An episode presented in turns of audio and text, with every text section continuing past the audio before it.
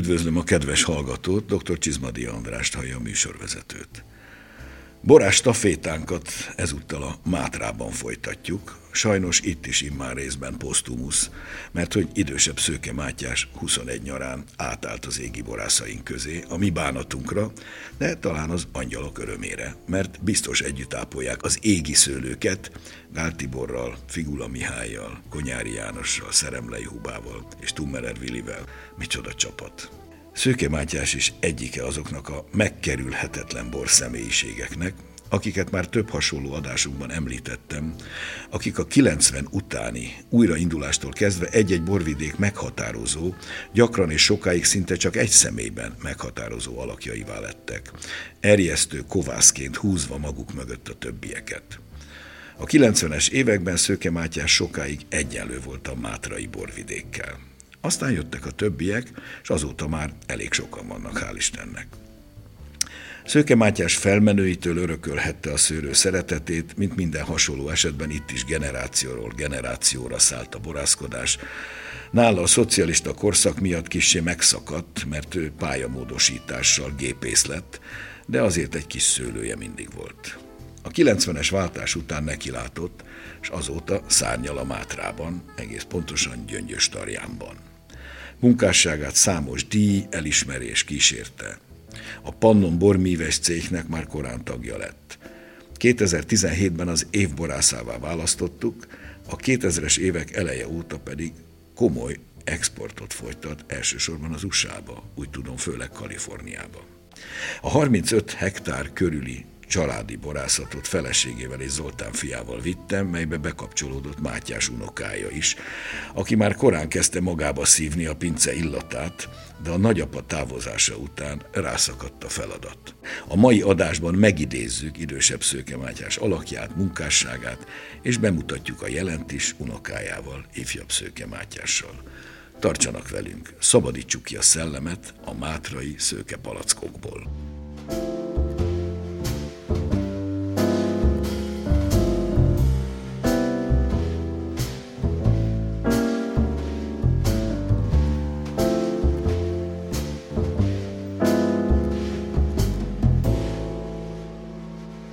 Köszöntöm a stúdióban ifjabb Szőke Mátyást. Köszöntöm a hallgatókat.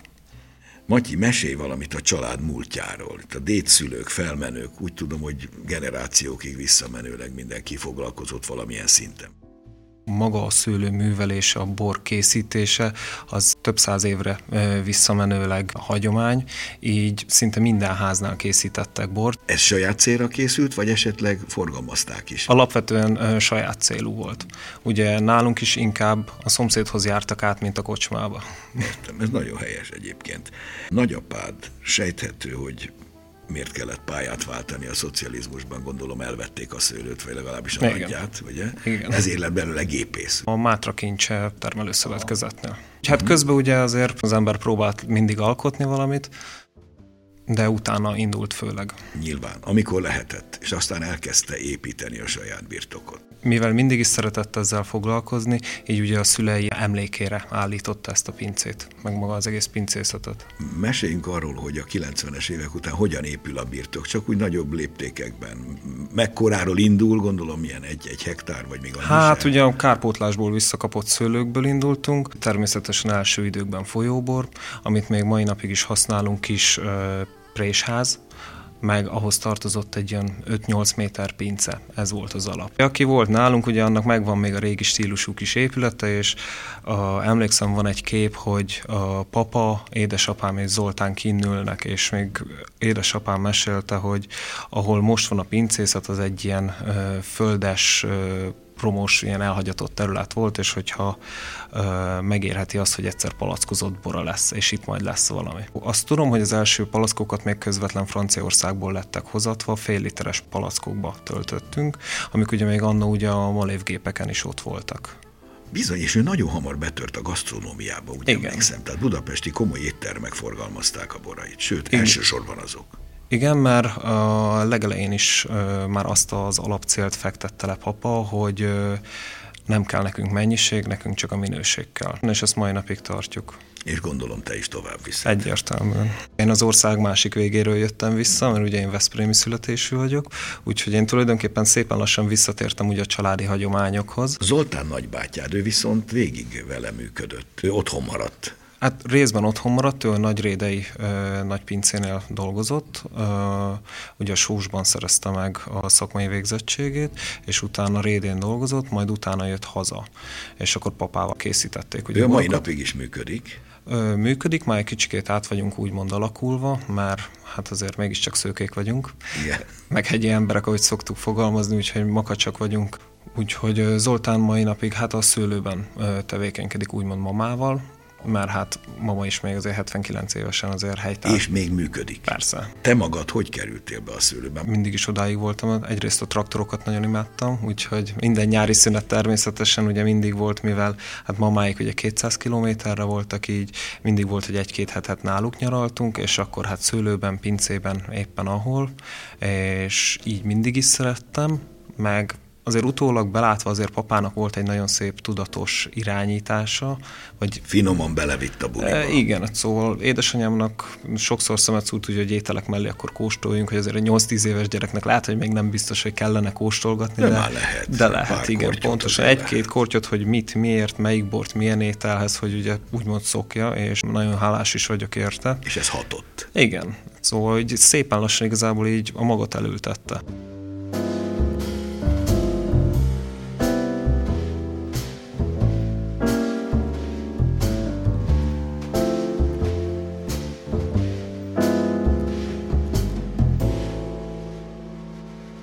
Következő beszélgetésben Szabó Edith, a Borsmenta főszerkesztője mesél a Szőke családról, Szőke Mátyásról és ifjabb Szőke Mátyásról.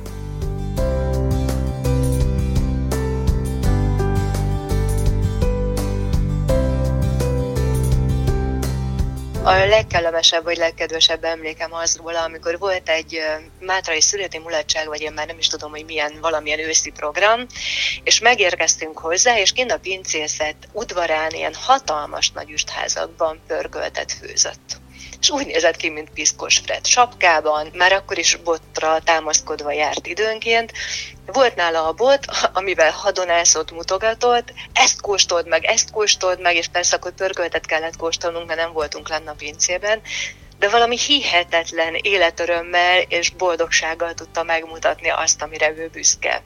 És hát utána nagyon-nagyon sokszor találkoztunk még, összetegeződtünk, mindig vitt a pincébe, gyere kóstold meg, gyere ezt mutasd meg, ezt mutatom meg, nagyon-nagyon-nagyon szeretett velem lenni, beszélgetni, és nagyon nagyra értékelte azt, hogyha valaki szerette az ő borait, meg bármit, amit ő csinált. Lehetett szeretni az ő borait? Matyi bácsinak imádni való borai voltak, szerencsére ez jelen idő, tehát valahogyan olyan szerencsésen álltak a csillagok, hogy Matyi, az unokája tovább tudta vinni ezt a típusú lelkesedést. Egyik se könnyű ember. Matyi bácsi is nagyon nehéz volt. Nem lehetett neki nemet mondani például. Matyi is nagyon formabontó a maga világában. Mind a kettő megelőzte a korát, vagy mind a kettő más úton indult el, mint ahogyan az összes többi borász a környéken. És nagyon nehezen talált Matyi bácsi is megértésre időnként. Matyi is a saját útját követi, tovább viszi azt, amit Magyi bácsi elkezdett, de, de megvannak neki a saját mániái, és ebben ez a szép. Matyi bácsi azt szerette, hogyha egy bor mosolyog, mindig azt mondta, hogy na gyere, ezt kóstold meg, ez olyan mosolygós, hogy ilyet még nem láttál, ez olyan, mint a sejem. Ez egy mellóról hangzott el éppen. Matyi pedig azt szereti, hogyha egy borban van kraft, hogyha valamitől különleges, valamitől egyedi, valamitől kilóg a sorból. Matyi is nagyon kilóg a sorból, de ezt szeretem benne éppen. Mitől különlegesek a Matyi borai az ifjabbik Szőke Mátyásé? Attól, hogy nem lehet őket tényleg skatujába zárni. Tehát Matyi azt szereti, hogyha egy bor olyan lesz, amilyen lenni akar. Ő nem arra törekszik, hogy egyenborokat készítsen, vagy hogy a, az idei évjárat olyan legyen, mint a tavalyi évjárat volt. Matyi azt szereti, hogyha az évjárati sajátosságok benne vannak a borban, és hogyha éppen az a bor 15%-os alkoholtartalommal akar kiforni, akkor engedi neki ezt is. Nem szeretjük a magas alkoholt a borokban, de Matyi erre azt szokta mondani, hát ilyen akart lenni, hát akkor ilyen lett most, akkor én ezt nem erőszakolom meg. Neki éppen az az erénye vagy előnye, hogy ő beengedi a természetet a pincébe, és a maga természetes módján hagyja a borok ízvilágát és az éghajlati adottságokat, és a, az évjárati adottságokat érvényesülni a borokban. Mind a kettejükben szerettem, tehát Matyi bácsiban is nagyon, meg Matyiban is nagyon, az az örök kíváncsiság. Tehát ők nem elégszenek meg azzal, hogy most már jók a borok, megyünk egy irányba, csináljuk azt, amit mindenki vár tőlünk és szeret, hanem mindig van valami különlegesség a pincéjük mélyén.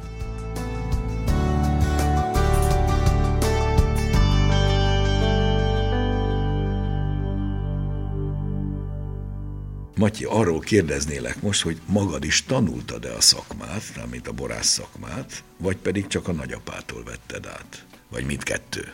Vegyes. Szüleim hatására ugye jelentkeztem 12-13-ba ugye egyetemre, hogy ugye a szőlészborász mérnökit megcsináljam. Ö, azt még nem fejeztem be, viszont ö, időközben ö, kiléptem onnan, és inkább hazamentem papa mellé dolgozni. Azt szerintem jó iskola.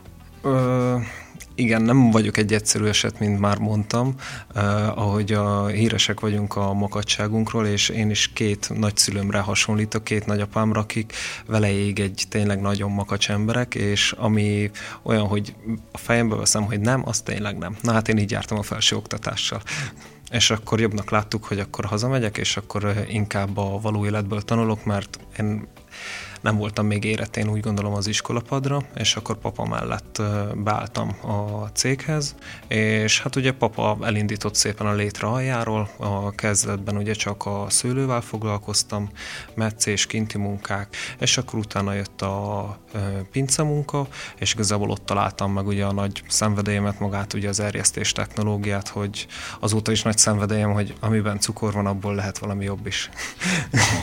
Nagyon jó.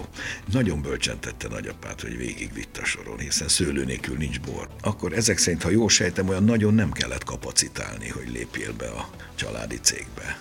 A génkód mondhatni működött. Működött, meg hát most egy 18-20 éves gyerek hogy dönts el, hogy mégis mit szeretne. Ez itt volt, alapvetően szerettem, akkor miért ne próbáljuk meg, és igazából tanulva vagy csinálva jött meg inkább úgymond a nagy szerelem. És nem bántad meg. Nem, abszolút. Nagyon helyes. Amikor nagyapa elment 21 nyarán, ugye, most már Igen. több mint két éve, akkor elég gyorsan nyakadba szakadt az egész. Váratlannak így váratlan volt. Szerintem fel-fel voltam készítve, mert ahogy ö, tapasztaltam, papa az életre nevelt, a maga, nem is tudom, hogy mondjam, ilyen családon belül inkább ilyen kicsikét ridegebb ö, szeretetével, azért nem engedte, hogy elbízzam magam. Szóval ö, inkább, hogy mindig és mindig alkossak rá valamit. Mondjuk nem voltunk csendesek egymás mellett, azt meg kell hagynom. Kettőnk között 50 év különbség volt. Igen, igen két, ez, ez, két nagyon ez más komoly generáció. generációs igen, és nem is egy, hanem szóval, két egy apa-fiú se egyszerű, de egy nagy, nagyszülő, unoka, az, az igen, még... Ez akármennyire is mondják, szerintem még nehezebb tud lenni. Hogy állsz most? Sikerült tovább vinni a nagyapai örökséget? Mert végül is egy jól bejáratott pincészetről van szó, neve van, sőt nemzetközi szinten is. Hogy van ez az amerikai? Tipikusan ugye amerikai piac is, ha valami nagyon megtetszik, akkor az egészet akarják. Vihetnek belőle, de tanulják meg, hogy nincs az, hogy mindent lehet. Pontosan. Szóval, hogy magyarok vagyunk, magyar piacra termelünk, adunk el külföldre is, de alapvetően én is a magyar piacot nézem elsődlegesen, viszont itt megvannak a területeink, amiből meghatározott számú palackunk lehet, és abból többet nem tudok leszülni. Viszont azért az kétségkívül egy nagy elismerés, hogy azért a tengeren túlra is Ez hihetetlen. És pont Sárdonét, a kedves hallgató kedvéért mondom, hogy szőkéknek a páskomi dűlős Sárdoné, ami szerintem egy bombasztikusan jó bor. Én a boriskolámban év tized óta használom, Burgundiával szembe, és soha nem vallott szégyen, nem, hogy nem vallott, nagyon sokszor rá is fejeltünk, pedig hát a Sárdonénak Burgundia az ős hazája. Gyönyörű burgundi stílusú Sárdoné, és ezt veszi egy, vagy vette éveken át egy amerikai kereskedő. Hát ott, ahol a Sárdonéval tengert lehet kezdeni, annyi van.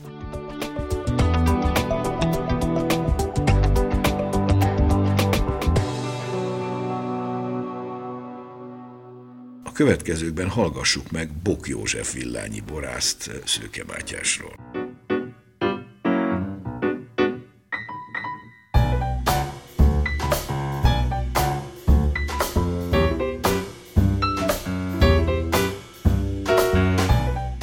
egy óta van kapcsolatom, volt kapcsolatom a szőke Matyi barátommal, és hát igazán akkor barátkoztunk össze, amikor az első Budapest Vinagóra bemutatás volt, borversennyel is járt, és borászok kiállítottak.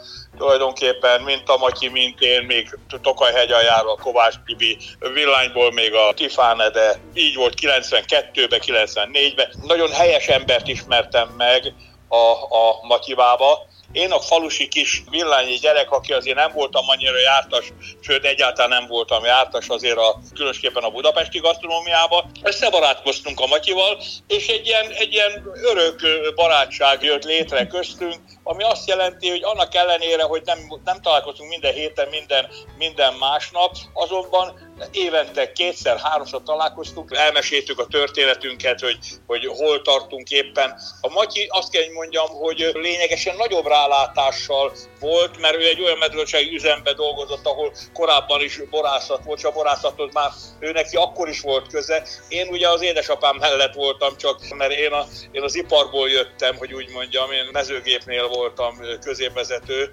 Levelező tagozaton voltam a magyar borászokkal. Ez egy nagyon-nagyon kellemes élmény volt, egy olyan benyomás volt akkor nekem a Matyi irányába, hogy ilyen megmaradt nekem az örök tisztelet az ő irányába. Én nagyon szerettem a Matyinak a borait. Mindig azt mondtam, hogy a mátrai borok, tulajdonképpen mátrai fehérborok, azok, azok a legszebb illattal rendelkeznek, a legszebb ízvilággal rendelkeznek. És ezt mai napig is azt mondom, hogy a mátralján nagyon szép, nagyon szép könnyű fehérborokat, könnyű rozékat lehet készíteni. És az ifjabbik Mátyással megmaradt a kapcsolat? Vele a találkoznak néha? Ritkábban az ifjabbik Mátyással akkor találkozom, akkor találkozgatok, amikor a Panonborves széknek van valamilyen összejövetele. A Matyinak a, a, a kisebbik fia, a Zoltán van közelebb, hogy úgy mondjam hozzám, két-három havonta Zoltán felszokott engem hívni, meg kell, hogy hogy vagyunk, stb. stb. És a Matyi gyerek, nagyon örülök neki, hogy, hogy engem így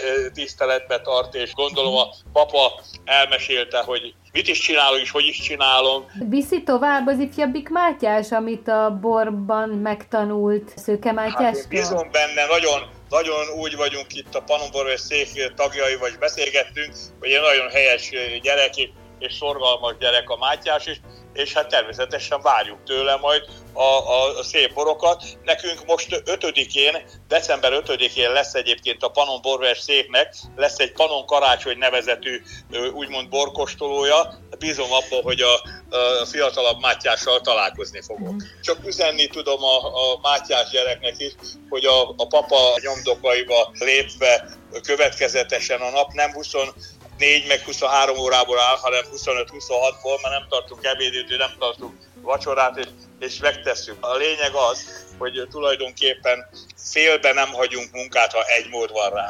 Minden nap meg kell tennünk azt, amit meg kell tenni. Hát nem lehet félbe hagyni munkát, mert a bor is nagyon érzékeny. A törődést várja a, a gazdájától.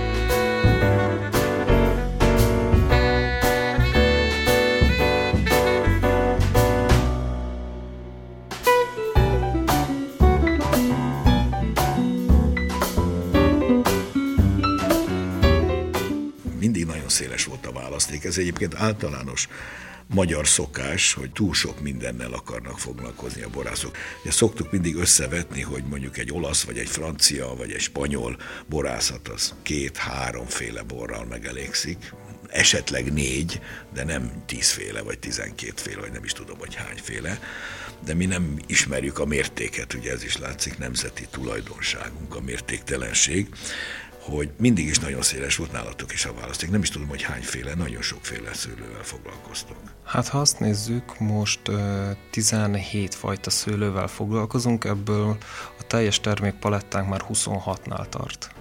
A 070-ös ugye a főszéria, mellette ugye a Magnum, és tavaly elindultunk egy kisebb Beginbox szériával is. Aha, tehát összesen 26 féle kiszerelésben igen, megy igen. a 17 fajta különböző kombinációban tervezel-e változásokat, vagy egy az egybe tovább viszed a nagyapai örökséget?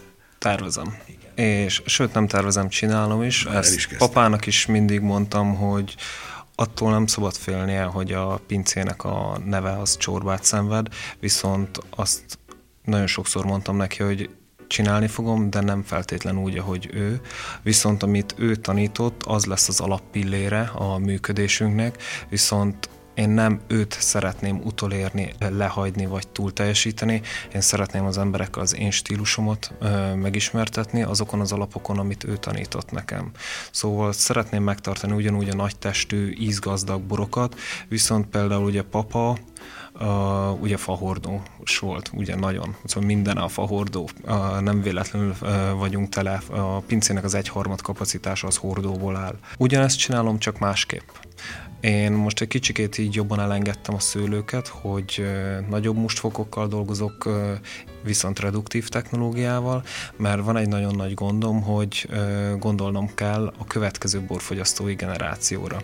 Ahogy szoktam mondani, hogy a pincének a törzsfogyasztói az papával együtt nem esettek viszont van egy fiatal generáció is, akit szintén nekem is nevelnem kell, edukálni. És ezért próbálom egy kicsikét a borokat ilyen, én ilyen hibrid technológiának szoktam hívni, hogy inkább elengedem a szőlőt, legyen nagy testű a bor, viszont az csak... mit jelent nálad az elengedem a szőlőt? Hát ugye a teljes érés plusz egy-két hétre szüretelek. Nem véletlenül, hogy most a fehéreknél a 13 és 15-ös alkohol a normál. Tavalyi asszályban ugye gyengébb veszők lettek, és abból azért sem mennyiségben, sem minőségben nem tudtunk azt a nagyot. A vörös szerencsére nagyon szépet tudtak hozni. November másodikán fejeztük be a szüretet. Az utolsó ugye Amerló és Cabernet Franc, ami beérkezett, úgyhogy idén biztos lesz majd. Ez belőle Amerló. Pontosan, hát simán Merlót nem csinálunk még mindig. Igen.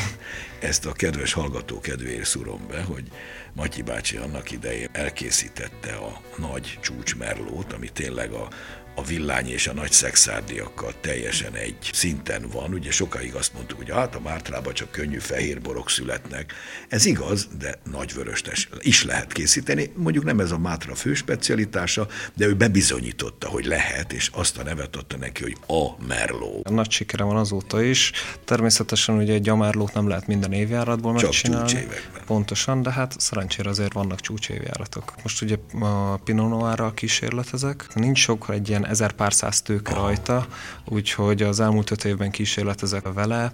Már párszor készítettem bort, de úgymond forgalmi tétel még nem készült belőle, csak Szívesen kísérleti. megkóstolom a kísérletet. Mi van még, ami újdonság esetleg? Hát bővítettem ugye az olasz Riesling palettánkat, ugye most már abból hát is... volt is. Igen, de abból most már készül a poskomi mintájára egy barik is, mert ja, jó, az volt aha, még egy stílusban. stílusban, mivel nagyon sokat harcoltam papával, hogy azt mondta, hogy olasz Rieslingből mégse kéne barik, hát természetesen én addig makacskodtam. Hát ha olyan az anyag, hogy elbírja a hordót, Pontosan. Hát ezért volt az, hogy nem voltunk mi csöndesek egymás mellett. Hát az első olasz Riesling barik is úgy készült, hogy egy olyan hordóba került be, ami alapvetően papának nem volt a kedvence, és természetesen Chardonnay felirat volt rajta. Mert hogy nem, nem tudott róla papa. Ja, sutyomban hát persze. Ez volt az, amit tavaly kóstoltunk. A igen. zsitúrán. Igen, igen. Nagyon jó volt. Igen, igen. Úgyhogy ilyen apróságokból lettek de nem jön össze egyszerűen a szűkítés, mert mindig találok valamit. Viszont a sokfajtából lehetne házasítani. Vörösökből van egy-kettő. Fehérekből fehér mondjuk nem hiszek a fehér házasításokban. Mert az meg megint egy kicsikét ilyen papához köthető, meg én is végül is egyetértek vele, hogy a fajta borokban hiszünk közelebbi és távolabbi tervek hogy állnak. Mátrai kollégákkal valami összefogás, nagyapát folyton panaszkodott el, mert ő szerette volna kicsit összerázni a mátrai borászokat, hogy egy, egy irányba mozduljunk, de ez is magyar betegség. Hogy hát nagyon Mátrában meg végképp. Szóval. És a fiatalabb generáció, a ti generációtok se képes összefogni, vagy azért ez már egy kicsit jobban? Kicsit jobb a helyzet, szerintem azért a Mátra elindult egy szép úton, aminek van jövője, csak hát íratlan nagy idő kell ennek. Megalakult két éve ugye a Máj Mátra, mint ugye a Mátrai Közösségi Bor, ami ugye egy ilyen illatos fehér házasítás, ami ugye nagyon szépen reprezentálja ugye magát a Mátrát. Ennek megvannak nagyjából a szabályai, ez érdekes lenne? Ö, megvannak, ugye írsői olivér, otonel muskotáj, mellette még zöld válteléni, sárga muskotáj is. Most a pontos termékleírásból így még azt hiszem két-három fajta lehet benne Sauvignon is talán. Ugye megvannak ugye a százalékos arányok, hogy ugye Irsai és Otonelnek kell legalább a 70 százalékát megadnia. És akkor 30 százalékban lehet még Aha. kísérletezni. És ezt mindenki csinálhat a saját pincéjében. Pontosan, persze. hát ugye aki megkapja rá úgymond az engedélyt, ugye én megmondom őszintén, nem tudom, hogy most ez lesz -e igazából a kiút, vagy inkább csak a töretlen munka és a stabil minőség. Te készülsz csinálni Mátrát? Ö, még nem, mert amikor készítettem, sajnos akkor ugye pont ugye két a szájos évben én is úgy voltam, hogy kevesebb mennyiségeim lettek, és például amit készítettem, az túlságosan az én mátrám lett, hogy erős lett. Nemrég nősültél, ha jól tudom. Már két éve. Hát az nem van nagyon rég. hogy áll az utánpótlás? Mm, július 4-én megszületett kislányom, úgyhogy uh, Szőke Álma a porondra lépett. És gondolom további utánpótlásról is fogtok még gondoskodni. Hát uh, szeretnék egy kis Mátyást, ezt mindenképpen. Nagyon ha már, helyes, ha már a családban helyes. én vagyok a, azt hiszem a negyedik Szőke Mátyás, azért ezt szeretném ezt a hagyományt tovább vinni. Megköszönöm ifjabb Szőke Mátyásnak a mai adásban való részvételt és a megemlékezést a nagyapáról. Köszönöm szépen a meghívást.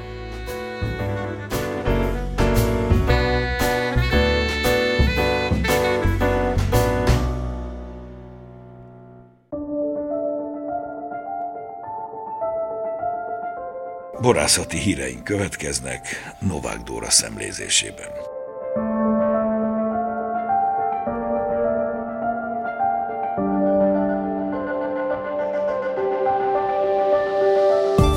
A Pannonhalmi borvidéken tartották a 19. Balasi kart borsereg szemlét. A férfias fajták versenyén Hangyál Balázs borász 2021-es évjáratú rajnai Rizlingje győzött. A borok többsége 2022-es évjáratú volt, azonban a vakkóstoláson végül egyhangú döntéssel győzedelmeskedett a 2021-es hangyálbor, amely magas hozzáadott értékkel bíró fahordós jegyekkel rendelkező harmonikus, mintaszerű fajta jegyek mellett szép túléret, már-már botritiszes jegyeket, némi palack bukét és ezzel együtt nagyfokú eleganciát mutatott. Hat héten át a fővárosi karácsonyi vásárokban népszerűsíti a magyar borokat a Magyar Bormarketing Ügynökség. A Bazilika előtti magyar borstandnál naponta tematikus kóstoló keretében kedvező áron fedezhető fel a hazai bortermelők kínálata. Emellett közel 20 ikonikus magyar bor vásárolható meg palackos kiszerelésben. A Szent István és a Vörös Marti téren, valamint a Városligetben található gasztronómiai egységekben kétféle bormenűvel várják a vendégeket. Cantina Zapata család pincészetét választották 2023-ban a világ legjobb borbirtokának. Az Adriana Vineyard ültetvényei gyönyörű természeti környezetben, az argentin Ukó völgyben 1500 méteres tengerszint feletti magasságban találhatók. Nicolás Cantina Zapata borász igazán összetett ízvilágú borokat szeretett volna előállítani. Nem volt biztos benne, hogy a Chardonnay és a Malbec szőlő megérik arra felé, de kockáztatott és igaza lett.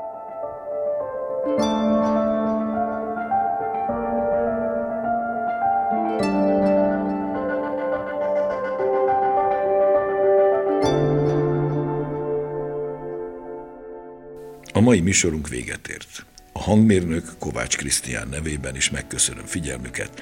Szép napot, jó borokat, jó mátrai és még jobb szőkeborokat kívánok. Dr. Csizmadia Andrást hallották.